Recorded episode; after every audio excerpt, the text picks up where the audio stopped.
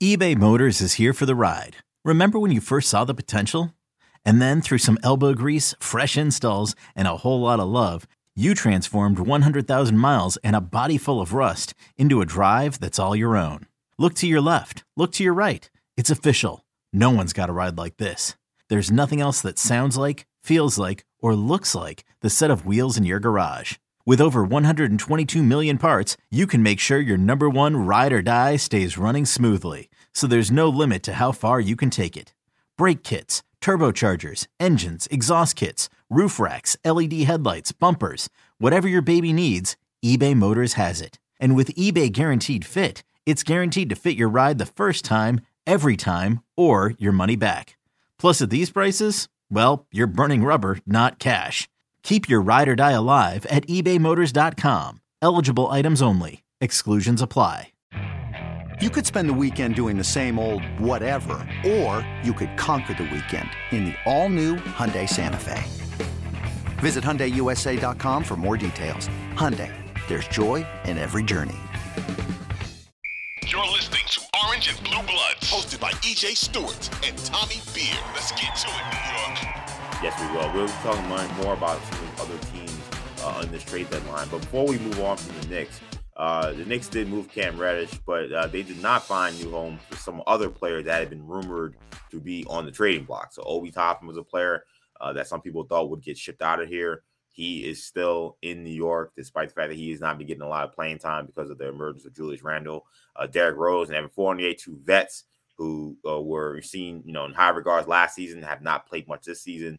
Those guys were are still on the team. I don't know if you saw uh, uh, Evan uh, Fournier's uh, Instagram post. You know, he posted a picture of him smiling on the garden court saying that he can unpack his stuff now. So because he knew he wasn't leaving. So uh, Evan Fournier again takes everything in stride as we've seen him a lot this season do do that. So uh, those three guys are still on the team. Are you surprised that none of them were dealt? Uh, Obi's a, a different story. As far as Fournier and, and Rose are concerned, I'm not shocked. Um, obviously, the Knicks would have done it had they, you know, received anything of value back or not had to attra- attach draft capital. They would have had to, you know, attach a first round pick to get rid of Fournier, and, and he's shown that, you know, he can be a, you know, on a on any given night score 17 and and you know contribute off the bench if you have injuries or something. There's just no reason. It's you know moving him wouldn't have you know give the Knicks a max cap slot this offseason. So there's just really no motivation um, to do so. Uh, obviously, when he's an expiring contract this time next year, different story. Um, Rose, if you know they needed to facilitate a, as a third team, um, you know, to in, in terms of salary slot, you know, become a third team and to facilitate a deal that might have made sense. But again, they're not going to attach draft capital to get rid of him. Um, I, it's potential. I, I, I wouldn't be shocked if they discussed a buyout with Rose. If another team, say the Suns, needed a backup point guard, or you know the Lakers, they they have plenty of point guard depth now. But um, one of those other teams, a, a, competitive team, you know, top five in the conference, a chance where Rose would get some on court and, and have a chance to make a run. If they felt that was best for the organization, I, I have no doubt that that they would do what's best for D Rose. Um, so we'll see if that happens. As far as Obi goes, um, it sounds like the front office has a has a higher, you know, they, they place a higher valuation on Toppin um, than the coaching staff does. Um, it sounds like their asking price for Obi was a little bit too high, um, you know, but uh, whereas the, the coach just doesn't feel that he's ready to contribute defensively, basketball IQ wise. Um, we'll see how that turns out. We've talked about this ad infinitum. Um, now that Obi's, but Obi's going to be here for the rest of the season. Does he play more than 10 minutes a night? 12 minutes a night, probably less likely now that Josh Hart's in the picture. Um, what do they do this offseason? He's extension eligible. They probably don't offer him extension, which means um, he'll essentially be on the on the precipice of unrestricted uh, restricted free agency in the final year of his rookie contract. How does that play out? Um, again, it's just hard to figure out where he's going to get playing time, where he's going to have an opportunity to prove that he's you know capable of more as long as Randle's healthy. Um, but uh, you know they didn't sell low on him, um, which is in, in some respects they, they, have, you know so that that's that's one positive. And obviously um, this team is looking to to catch the six seed, catch the five seed, you know at least stay at seven seed or higher. And doing so, you, you, you, they didn't really have a, a true backup four. Obviously, Obi's the backup four, which protects you, gives you insurance should Randle get injured. So um, I'm not shocked uh, by by any means. When you need mealtime inspiration, it's worth shopping Kroger, where you'll find over 30,000 mouthwatering choices that excite your inner foodie. And no matter what tasty choice you make, you'll enjoy our everyday low prices, plus extra ways to save, like digital coupons worth over $600 each week. You can also save up to $1 off per gallon at the pump with fuel points. More savings and more inspiring flavors make shopping Kroger worth it every time. Kroger, fresh for everyone. Fuel restrictions apply. Yeah, I, am not surprised either. I think Fournier is just he just wasn't going to have any takers this season. I mean, we saw last year with Alec Burks, uh, who was making less money than Fournier, that teams aren't weren't going to take a guy who they looked at as a probably a net negative and uh and take keep him on for another year and know with another year left on his contract. Like Burks had another year left, so they Knicks couldn't move him last year. They were begging teams to take him, and nobody would take him when it came to the draft, then there was someone interested, and that was Detroit. So uh, we saw the same thing with Nerlens Noel.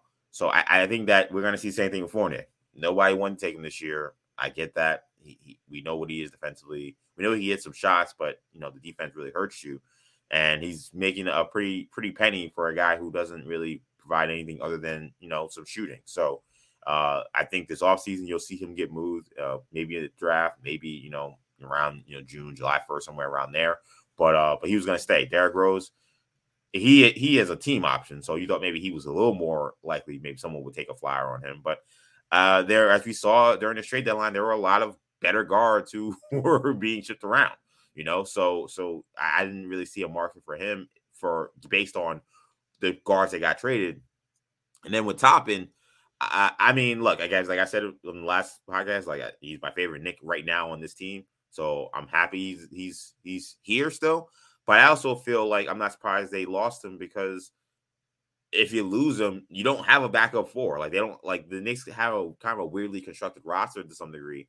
And you know, it made like that's that's why the Jared Vanderbilt thing made a little sense. Is all right if you're gonna lose Toppin, like you need to replace right. him with somebody. So Top, you know, Vanderbilt was someone who slide in there. But if you're not gonna replace him with a viable player, then what's the point of trading him? And I think that probably in a lot of these deals that they were talking about with other teams, teams may have been offering a lot of second round picks, maybe even first round picks. But if, if the Knicks are trying to win this season, so yeah. if they trade Toppin they don't have a backup four man and all their other wings, they don't have any combo wings really, guys who will play three and four, it didn't really make much sense. So I'm not, I, I kind of thought the Toppin stuff was a little overblown in terms of like, oh, he's definitely gonna get traded because there were so many things that had to work in a deal. They had to get back a competent, maybe a competent draft pick, um, or a massive upgrade in their back on the bench. And they would also have to replace Toppin. uh, so I, I, just thought that too many things would have to work out perfectly for the Knicks to find a deal that made sense. So I wasn't surprised either that any that none of these guys got traded. I thought the the Wiseman trade was interesting in terms of Obi Toppin because mm like like Toppin, Wiseman's a second draft guy, you know, and Troy Weaver in Detroit yeah. is known for for taking a chance, rolling the dice on those second draft, meaning the guy didn't pan out with the team that originally drafted him. Now you're you're you're trading or acquiring or signing as a free agent one of these young, unproven players. Um, and and all the Pistons had to do was give up second round picks, five second round picks, granted, which seems was like the going rate for for players yesterday. Um, but yeah, for the for the Pistons to get a player with Wiseman's upside, I really like that for Detroit, even though they have a ton of centers. Um, yeah, so, that's a problem. It, that's an issue, and they'll they'll have to figure that out. I'm surprised there wasn't a corresponding move, and I think Nerlens Noel hits the buyout market because of it. Um, but again, yeah. I you know um, if Wiseman couldn't even if no team was willing to trade a first round pick for Wiseman, that tells you that, that Obi you know wouldn't wasn't uh, you know another team likely wasn't going to invest a, a, first rounder in in Toppin. So um, I thought that kind of gave a sense of the market for those kind of undervalued uh, you know young players that hadn't panned out with their original team. And when you finally kind of put a bow on this Knicks trade deadline, how do you kind of grade how the team did, considering uh, the move they made and the move they didn't make uh, with these other players? I think we'll the first time we can give a grade to it is you know April fifteenth or whatever when the when the right. end of the play-in tournament, end of the playoffs.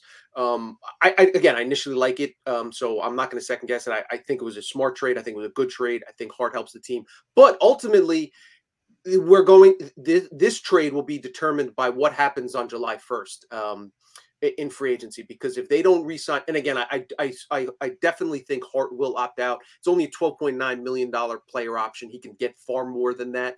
Um, uh, in the, you know via long term cash, even if it's annually. If, even if he can, if he had to settle for twelve, um, he'll get three, four years at twelve million. Yeah, I think his, his annual cost will be closer to fifteen. Um, so, uh, so again, the Knicks need to retain him in order for this trade to be a, a, a, to truly work out. Um, so that uh, my sense is, again, we haven't mentioned it yet. Josh Hart is not only a Villanova guy, um, not only a, yeah. a Thibs guy, uh, he's also a CAA guy. Um, you know, so, so, there's there's there's obviously um, I'm I'm going to go out on a limb and say that that the that Leon Rose might have a little familiarity with what Hart is looking at in free agency, what his agent thinks he's worth, what his agent thinks he'll get, whether he'll opt out. Did they discuss the Knicks can also sign him to a two year extension? Is that a possibility before he opts into free agency? They, don't they extend two years on the, you know, he picks up the player option, then they extend extend two years on top of that. Um, my guess is they intend to do that. You don't trade a first round pick or potentially a first round pick to rent a veteran on a on a team that's around 500 for three months. Um, that that's bad business. So I don't think they'll. You know, anything can happen. That's that's certainly a possibility. Um, you know, he doesn't get along, whatever the case might be. Um, but I think that's outside the likelihood of happening. So I think they need to resign him in order for the for the trade to be truly successful. I think they'll do that, and I think you'll have a, a core piece around the, the the Brunson, you know, the, the, the Brunson IQ, Mitch Rob, Grimes, um, RJ. Although I think and big picture, and we'll again we'll talk about this next week um, and during the All Star break when we have some time.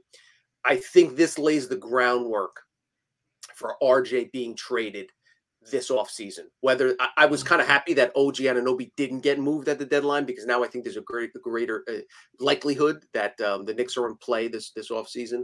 Um, but I, I, think that RJ's t- tenure with the team is the most tenuous it's been since he got drafted. Let me just say that. I don't think it's a likelihood wow. they'll trade him. I don't think they're they're they're dying to move him. I don't think they're desperate to trade him. They'd be happy to hold him. But if the Knicks are going to go superstar hunting, RJ and draft picks, I think, is the package they're going to put out there. They did it with Donovan Mitchell. Now they're even more more likely to do it.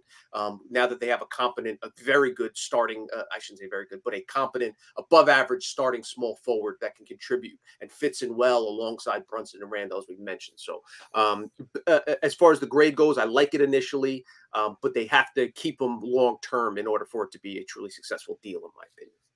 Yeah, I agree with that. I think that if you know Hart, you know, bounces his off season and you know a Knicks season that ends, I, you know, I, I, would hope it ends at least in the playoffs. Right. Uh, but it ends in a first round exit. I mean, I don't know how much that does for me, but um, but if they are able to keep him and you know, they make playoffs, maybe they lose in six games or five games to one of these teams, the top end teams, and you say, okay, uh, you know, you got back to where you were, you know, the first few years, you know, you made the playoffs. Uh, you didn't make last year. I think you still fine with that as long as Carson uh, stayed full. And you, you signed that contract. That makes sense too. You know, I, you're not guy I want to see you sign for four years, 100 million or something like that. You know? If it's a reasonable deal, I think that that's a good move for the Knicks.